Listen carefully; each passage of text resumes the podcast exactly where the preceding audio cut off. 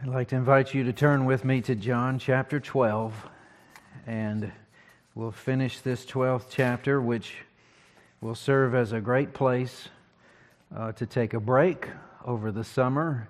Once we get to chapter 13, those events will take place in the upper room where Jesus will wash his disciples' feet. Chapter 14 is on their way to the Garden of Gethsemane we get into the vine and the branches and the high priestly prayer, but those things will be uh, our, our study in the fall.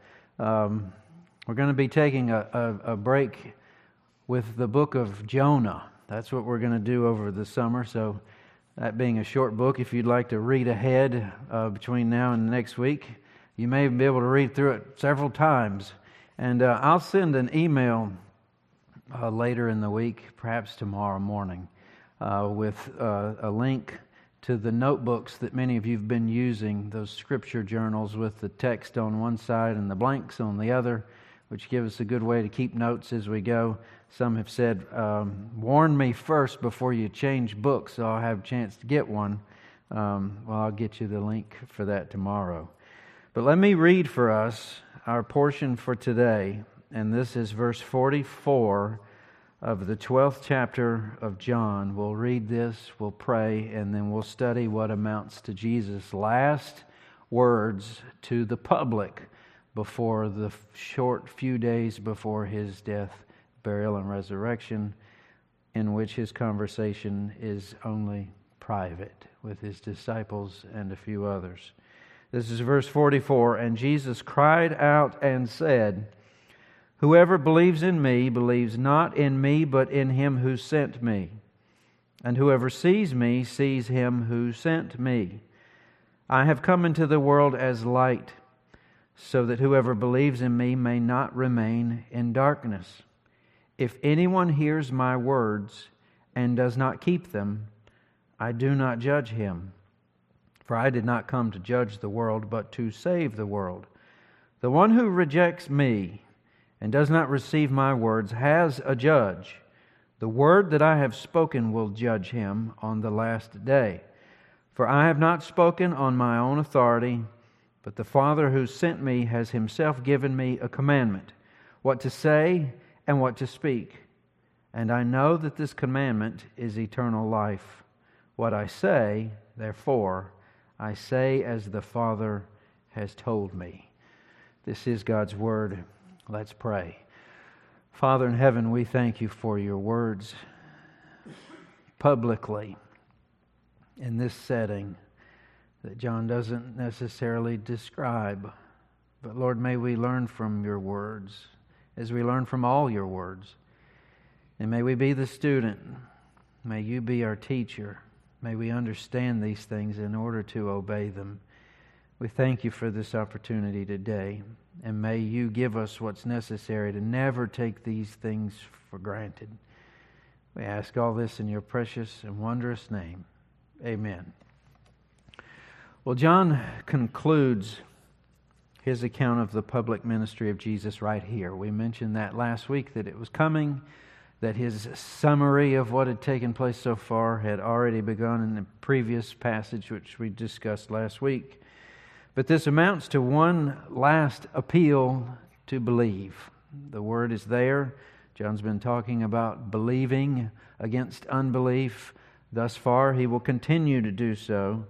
But this seems to end or complete one major uh, leg of the journey and where he's had some hard hitting things to say to some groups, most significantly those that oppose Jesus the rulers, the scribes, Pharisees, Sadducees, Sanhedrin. Uh, this seems to sound more like one last tender, heartfelt appeal to believe. Jesus came that men might be saved. And he has said to the crowd, although, if you remember, the last mention of that word, crowd, was a couple of weeks ago, doubtless there are others listening beside his disciples. This seems to be quite obviously a public setting. But he told them then the last time we saw them, several paragraphs earlier, that they had the light for a little while longer. It seems as if this now is certainly last call. Their chances to hear him speak, explain things, speak in parables, do miracles, all of those opportunities have now ended. Now, what we've got here in these seven verses, 44 through 50, practically speaking, we've got all the major themes we've studied since the prologue. And really, if you match them up, the first 18 verses we began with in chapter 1, uh, the contents of those and these seven verses are almost the same. There's nothing new here. Uh, th- th- there's no unveiling or uncovering. There's no uh, new rollout at the last words of Jesus. It's all the same thing. It amounts to a review. I almost thought about not saying that word review because I know what happened when I heard the word review. And any time I was sitting and supposed to be learning, oh, we've already heard all this before. It's a review. I'd start drawing or whatever else. But this is the most important review you'll ever hear, or that these people will have ever heard. And just as we've seen these themes before, they're also given in the same type of relationship to their counterpart, or even the opposite that they're usually mentioned against or in relation to. Uh, if, if you look at verse 44, and Jesus cried out and said, the first word there, whoever, and then believes. We've heard that in John 3. And in John 3:16, if, if you recall when we studied that, for God so loved the world that he gave his only son that whoever believes. We talked about those two words, world and whoever, and how Jesus was sent as light into the world in order to tell the gospel to whoever would believe it. That, that, that not the whole world isn't going to be saved, but the offer is to whoever would believe they are saved out of that world. We see the same thing in this passage. The world and whoever. Also, in this passage, we see belief over against unbelief. This book is written that you might believe. The whole book is about believing in Jesus, who he is and who he said he was. And it's, it, it's given to us against this backdrop of massive unbelief at every turn. That was last week. After all that he did, nobody believed in him. You see that here too.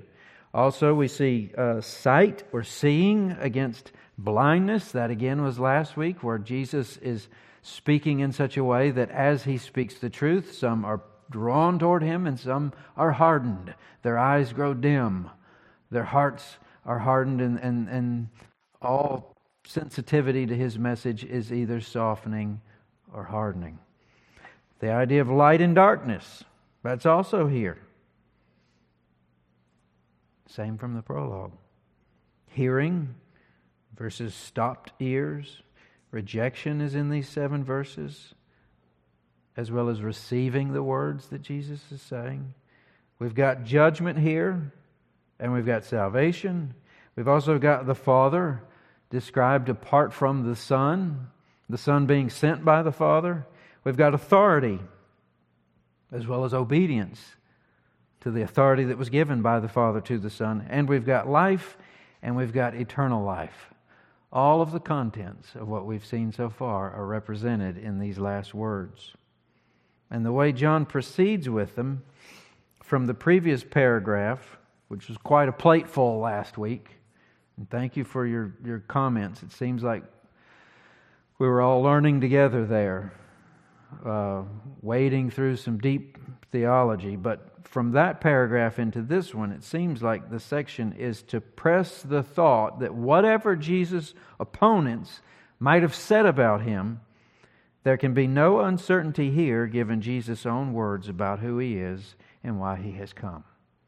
It's basically the purpose, a restatement, a review in these seven verses as to why Jesus has come and who he actually is. And this is the world's last invitation from the lips of Jesus as to that truth. Verse 44, let's look at it. Jesus cried out and said, Whoever believes in me believes not in me, but him who sent me. Now, that it says Jesus cried is probably referring not to the volume of his voice, though it seems to include uh, the idea of impassioned speech. It's probably rather referring to his openly testifying within the hearing of all who were there what he's actually saying. And Jesus has consistently declared that he stood before men in the place of God. This is not new. That's how he opens. Whoever believes in me believes in the one who has sent me. So, if someone is believing on Jesus, they were believing on God. The man who puts his trust in Jesus puts his trust in God the Father. To trust one is to trust the other, is what Jesus is saying. He couldn't be more clear. The idea is that Jesus is God's agent. And when he asks people to believe him, he is not thinking of himself or his own authority. He has said this over and over and over again. And I almost worry that Christians who are familiar with this, who've been in church for some time, and they've heard many, many, many, many, many lessons and messages and sermons and talks, that we almost just breeze right through that without trying to really consider not the contents of what's being said, but the implications, the ramifications of what that means, and especially the people who are standing there and hearing him with their own ears. Why is it important that Jesus keeps making it very clear that the only thing he says is what God gave him to say, and that anything that he is, is saying is, is not his own words, but words that were given to him by the Father to tell the others? What it means, the ramifications here, the best way I know to explain it is that just so no one is confused as to who the message is addressed to and who the message is from. Think of it that way. The message of the gospel of Jesus Christ is to the world from God the Father. And the mediator, the messenger, is Jesus Christ. Now, this is where we're different than any other religion. Every other religion makes that backwards. Their plan of salvation, whatever it is, is addressed to God from the people that are working their way to Him in some type of means to make themselves fitting for His presence acceptable to Him. And we've got to be careful we don't look at it the same way. We're not working our way toward God. That's an impossibility. In this case, God has come to us in the form of Jesus.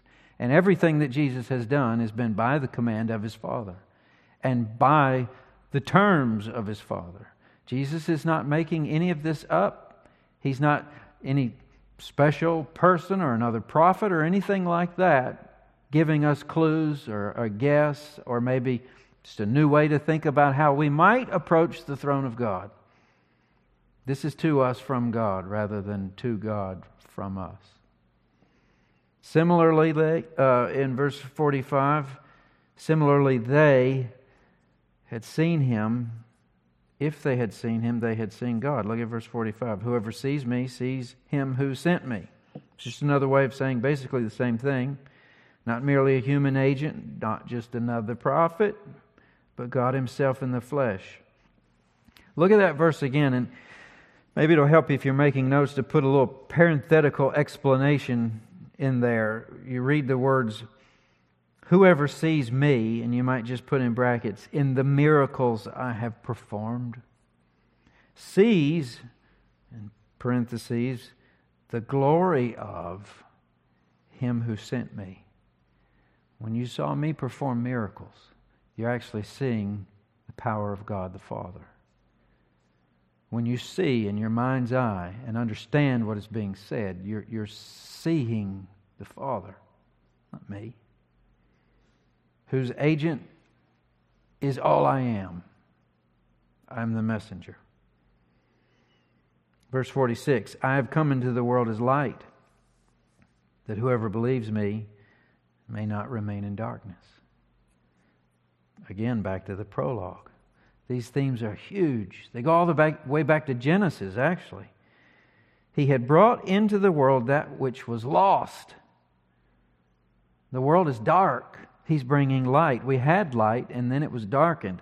Where was that light lost if not in the Garden of Eden after sin? And the relationship between God and His creation was estranged, and the curse of sin was pronounced on them. Jesus has brought the light back into the darkness. And this is where sometimes I just like to bring up the idea that the best stories that we like or read or watch in the form of a movie all have that theme, don't they? The better ones are light versus darkness, good versus bad. I just wish I had a piece of the money Disney has made off of Star Wars, which is basically a theme stolen from the scriptures. we we, we like these stories, not because we just like them, but because the truth of it is stamped within us, hardwired as, as, as manufacturers' equipment in our understanding. This is what Paul is talking about. We're without excuse. We know the difference. And this is what we're drawn to. The darkness is the natural state of man under the curse of sin, but Christ came to deliver men and women from that state. It's not his purpose that man should persist in this state. Look at it. I've come into the world as light, so that whoever believes in me may not remain in the darkness. This is really good medicine for whatever might have been ailing us since last week when we're studying about how God's hand is actually involved in the hardening process of the hearts of men who have willfully and purposefully sinned against the light they've already been given. Well, that's not what Jesus nor God would want to do. What does He want to do? What is He doing? What has He done? What is His purpose? He's a light to make sure that we don't persist in darkness The purpose of Christ's coming was salvation. He came to deliver us from the darkness, not to imprison us within it. If we're in darkness, we've imprisoned ourselves. Verse 47 If anyone hears my words and does not keep them, I do not judge him, for I did not come to judge the world, but to save the world. Here again, John is very meticulous in how he writes. And these, again, are the words of Jesus. Jesus is talking, John is recording. Holy Spirit is preserving this through inspiration. But we're invited, again, to look at the same truth, but from the other side. Because it's the same truth in verse 46. He's a light so that we don't stay in the darkness. Verse 47 if someone doesn't keep those words, doesn't do anything with the light that we've been given. Verse 48 rejects me and doesn't receive my words, he's judged. Not necessarily by Jesus, not in this way. So we've got some work to do here. We're invited to look on the other side. What we've got in verse 47 are those who own a superficial faith, type from chapter 2, chapter 6 what we were looking at in chapter 12 as well in certain places. A faith that hears but does not obey. These are those who have an intelligent understanding of Jesus' teaching but do not keep it. They don't do anything with it, they don't act on it. Doesn't make a difference. They are certainly unjustifiably condemned. We've got to read a little further to see how that shakes out.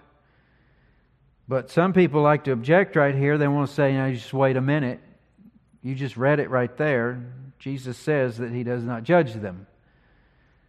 Well, that was not his purpose for coming the first time. His purpose for coming was to seek and to save that which was lost. They're already judged. We learn that in chapter 3. He didn't come to condemn the world, but that the world through him might be saved. And then those who don't believe are condemned already, back from the Garden of Eden. It's because of our sin, and the wage of sin is death. So perhaps Jesus is responding to the charge that his preaching was too hard. That's possibility. Even though he's not trying to change course or tell them, well, you're just not looking at it right. It's hard, all right. And there will be a judgment. But his purpose is to seek and save that which is lost. Look at verse 48. The one who rejects me and does not receive my words has a judge. Who is the judge? The word that I have spoken will judge him on the last day. Nothing is swept under the rug. We'd love to interpret that in verse 47 that Jesus is just going to forget some stuff. It doesn't work that way. It'd be a breach of God's holiness. God Himself would be undone.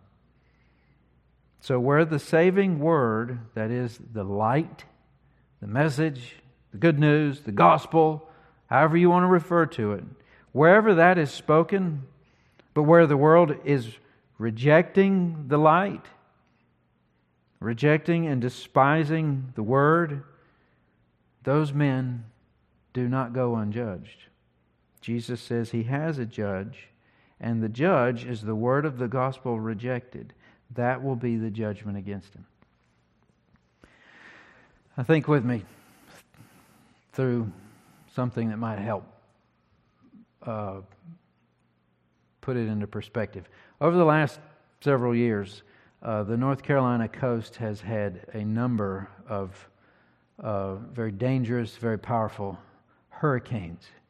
Uh, last year's Dorian actually made it to Category 5 and then clipped you know, the Outer Banks. Uh, you might remember uh, Florence, Matthew.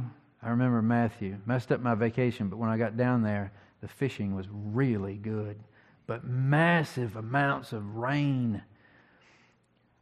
Along with, with, with those storms, I'm sure so many of you have been doing this longer than I have, but once hurricane season starts, and then once it really gets to gathering, um, late August into October, maybe even to November, you start watching those reports. I find it fascinating. Big storms seem to be like a magnet for curiosity just to watch. And then for those who have homes that could be in the path of some of these storms, we watch and we wait. And as the forecasters gather information and the time shortens, they're able to project. And based on those projections, they start out with something called a watch. That means that conditions as they are give a likely probability a possibility of hurricane force conditions for this area. And then as it gets closer, they can, they can draw that in with more specificity, and it becomes a warning. A warning means it's inevitable that these types of conditions are going to happen in this place. And then as it gets even closer, and probably somewhere between the watch and the warning, they've begun to issue evacuations. Get out of here. It's coming. And if you don't get out of here, you could be hurt or lose your life. One of the things that always amazes me is how some people stay. Now, I would love to stay. I would like to be able to sit on that, uh, that, that thing out on the end of Frying Pan Shoals that the fellow bought and has turned into a bed and breakfast. I think it'd be, a, but there's no guarantee of anyone's safety. A storm is coming. It could be the end of you. I know it might be fun to watch, but you might be dead. And always to, to watch as the storm comes and the coverage is going crazy, and it always is overstated. But then you'll have some that, you know, they're interviewed. Well, we've been through this, that, and the other. And I was a baby when Hazel came, or whatever. And, uh, it's always sad, and you have this feeling, I hope everything's okay. Now, suppose they stay and they're videoing these things and you're watching them on Facebook. But then it's worse than it's supposed to be. Or it lands precisely where they've passed the point of, of any options for escape. Wouldn't you say that from the top of the authority that would have anything to say to that, all the way down to us sitting on the couch watching the news or Facebook. What sits in judgment on that person? The warning. They were told. They're told for days. We got the whole Weather Bureau and European models and American models and experimental models. They call them spaghetti models. Stay out of here. Get away. Save yourself. This is going to hurt really bad, or you'll be dead. But they don't do it. The warning sits in judgment on them. That's just a hurricane. We're talking about the promised wrath of a holy God who has pronounced a curse on sin, payable upon death. He's not changing his mind. He can't. Now, he has provided a way to put that judgment on the sinless shoulders of his son, but it'll require that you take that light and believe it.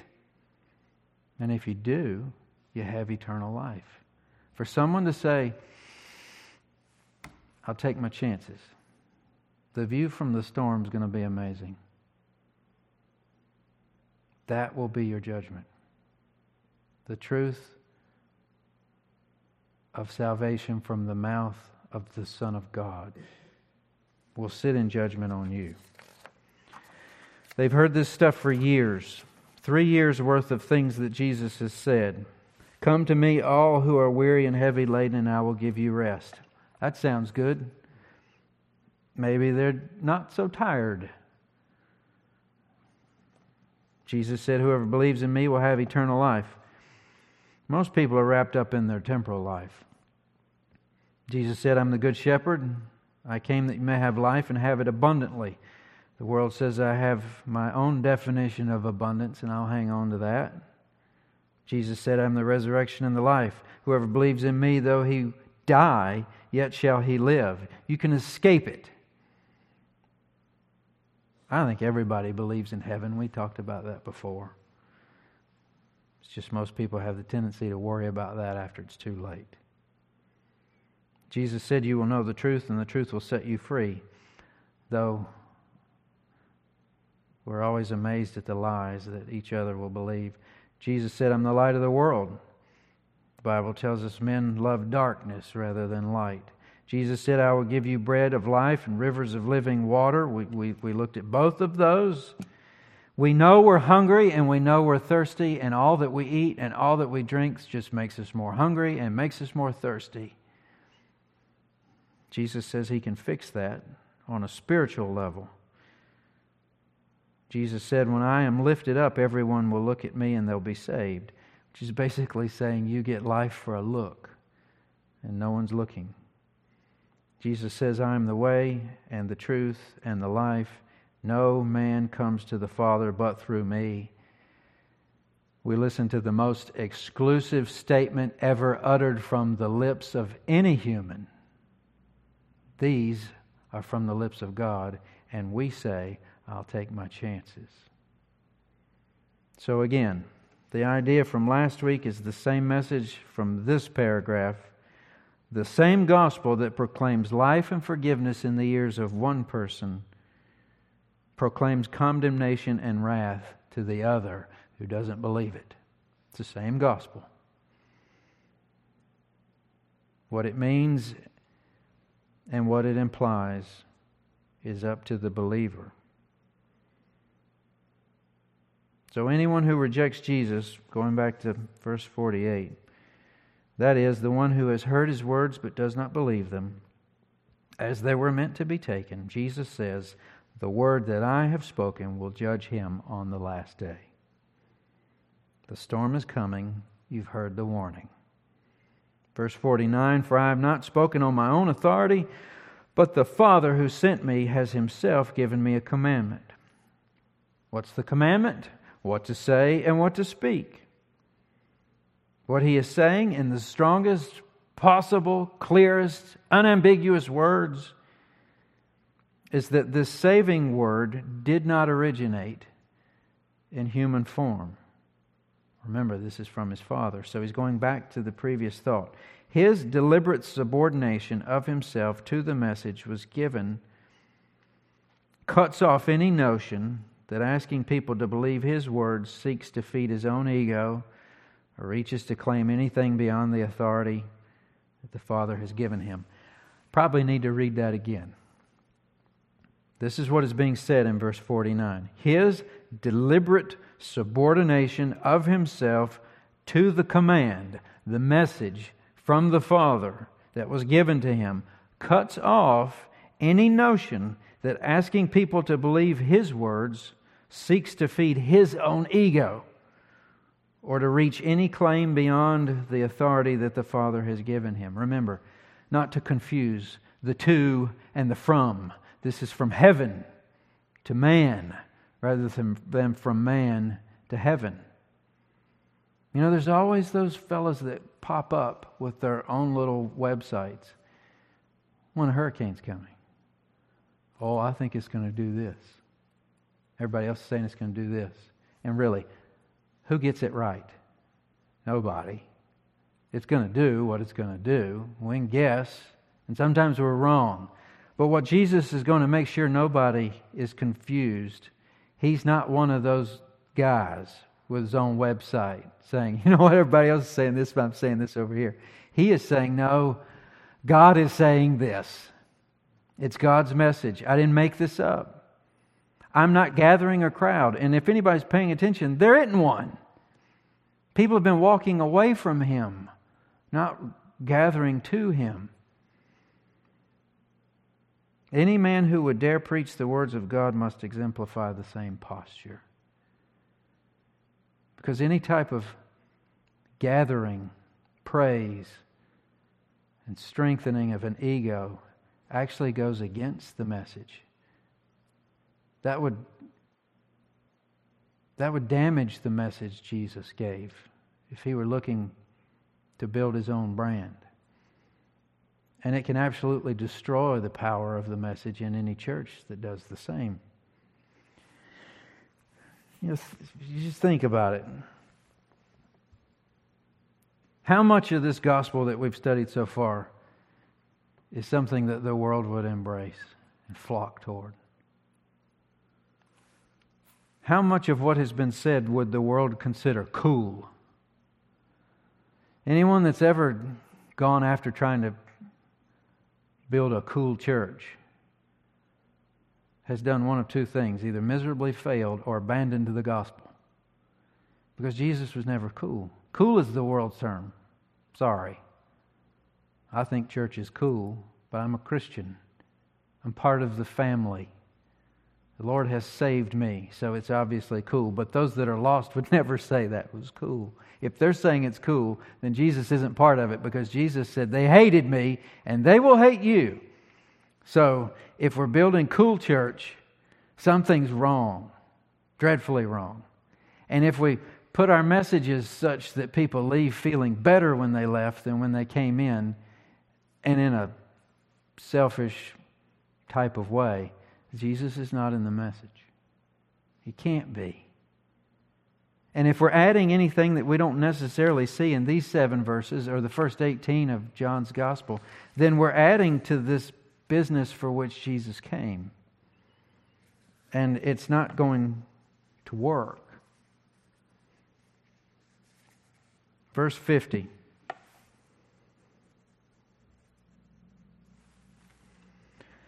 The last point is to return to the first even a clearer articulation of what is meant to be said here by Jesus. He said, And I know that his commandment, remember what was the commandment from the previous verse? What to say and what to speak. The message, the gospel, given to him by the Father, not to build his brand. That commandment, that message, is eternal life. What I say, therefore, I say as the Father has told me. Jesus is saying, I'm stuck with the same message. It's been the same message from day one. It'll be the same message when the trumpet blows. Jesus is not a figure of independent greatness.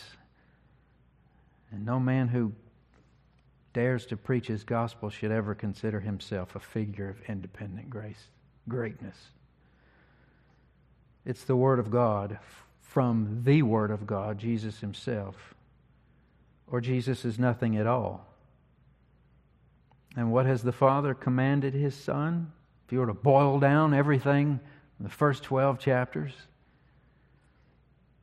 Sometimes it can be dangerous trying to boil it down and get it into something that sounds nice or would go on a bumper sticker. It's basically this, with explanation needed, of course. To go into the world as light and to create life out of death. Jesus is light, headed for a dark world, to create life out of death. That's who he is. That's what he's here to do. So these are the last words of Jesus. What do you think? Is this what you would have expected? I always like to think of it that way. All right. And maybe that would be the way to have started this. Here's what you've got here this is Jesus' last public talk. After this, he's going to the upper room with his disciples. He's hours away from his death. This is the last time he's going to be on record in front of a group of people. So this is it. This, these are his last words on record. We, we usually remember that of people. What, what was the last thing they said? Because they tend to be very important. Are we overwhelmed? Are we underwhelmed? Are we entertained? Is this what we would expect? We know what he did because we just read it and studied it. And it's nothing new, it's a review. Maybe the better question is what he didn't do. Now, if you think about it, we started to see cracks in uh, Jesus Incorporated or Team Jesus, or whatever you would call him, his words, his movement, and the people that followed him as early as chapter 6. They started leaving after they got up the next morning, found him, wondered if he woke up on the wrong side of the bed, told him, You're just here to eat again. And then by the end of the day, he told them to eat his flesh and drink his blood, and people were walking away. And he asked the disciples if they're going away too. And then you kind of get to the part in the next chapter where his brothers think they've got a fix for it. You need to go to the feast and you need to do your miracles in front of a whole crowd. And if you'll do that, you might be able to, to you know, stop the bleeding here. And if this is a business, if, if Jesus is publicly traded, he's missed earnings, his revenue is, is abysmal. Shareholders are not just selling, they're, they're shorting. And he's got one last time to do something about it. So, what does he do? Does he find a middle of the road thing? Does he bring out something new and innovative? Something that uh, people want or will want to buy? You know, maybe uh, Coke Classic isn't doing it. You need new Coke. Or, or maybe that's the problem. You need to go back to Coke Classic. You know, we've got examples in the market of how people posture themselves to get sales back up, to, to find interest, to roll something out. What does Jesus do? None of that. You know, if he'd have just said, uh, okay, guys, love God and obey the Torah. That's it. They'd have probably said, that's about right. Now, if, if you can feed us again, we got ourselves a king. Right? That's, that's what the Jews would have wanted. Uh, popularize it for today. Let's just get all the thorns and the pricklies out of it. Love God and love people, which is the greatest commandments. But we're going to need more than that. That won't get us to heaven. We're going to need a, a, a bloody cross in, in our place to pay for the sins that were charged against God's holiness shortly after he said, This is good. That's what we're going to need. So we're going to need more than love God and love people. Maybe it's just something, uh, don't be mean to people. I, I think we could probably fill a church up on that. Because this younger generation, if they've got one allergy, it's mean people. But what if we just started a church and kept to the script? You've got problems, Jesus has answers, but your biggest one is God Himself because you've sinned against Him. And without His Son in your place, you're going to be punished eternally for it. Don't check the stock. She's tanking. World doesn't want to hear that. They're not listening. They're not believing. It's not complicated. If you just extract what's here in little tangible words to try to put it into perspective hearing and keeping, seeing and believing. Hear what God says, keep it to heart, see Him for who He is, and believe it. That's His message. And for those with ears to hear, eyes to see, it's everlasting life. I know that His commandment is eternal life. What I say, therefore, I say as the Father has told me. This is grace from God addressed to the earth. You don't have to die. I'm here to do it for you if you believe who I am. That is the message of grace. Let's pray. Father in heaven, thank you for last words. Certainly not the end of the revelation of Scripture, but seems to have the smack of finality for those who are listening. Lord, may it not be too late for others who have put it off, tuned it out. Lord, may they hear and may they listen. May they see, may they believe. Lord, save someone today over an internet connection. May the truth of your word explode into belief. You're drawing them to yourself. Lord, may they ask questions until they have answers. Search the scriptures. Talk to others who they know know you. But Lord, save some on Mother's Day. Thank you so much for our time together. But thank you more for your word. Thank you for this church and for your grace gifts of each other as we do this together. Lord, we ask all this in your precious name. Amen.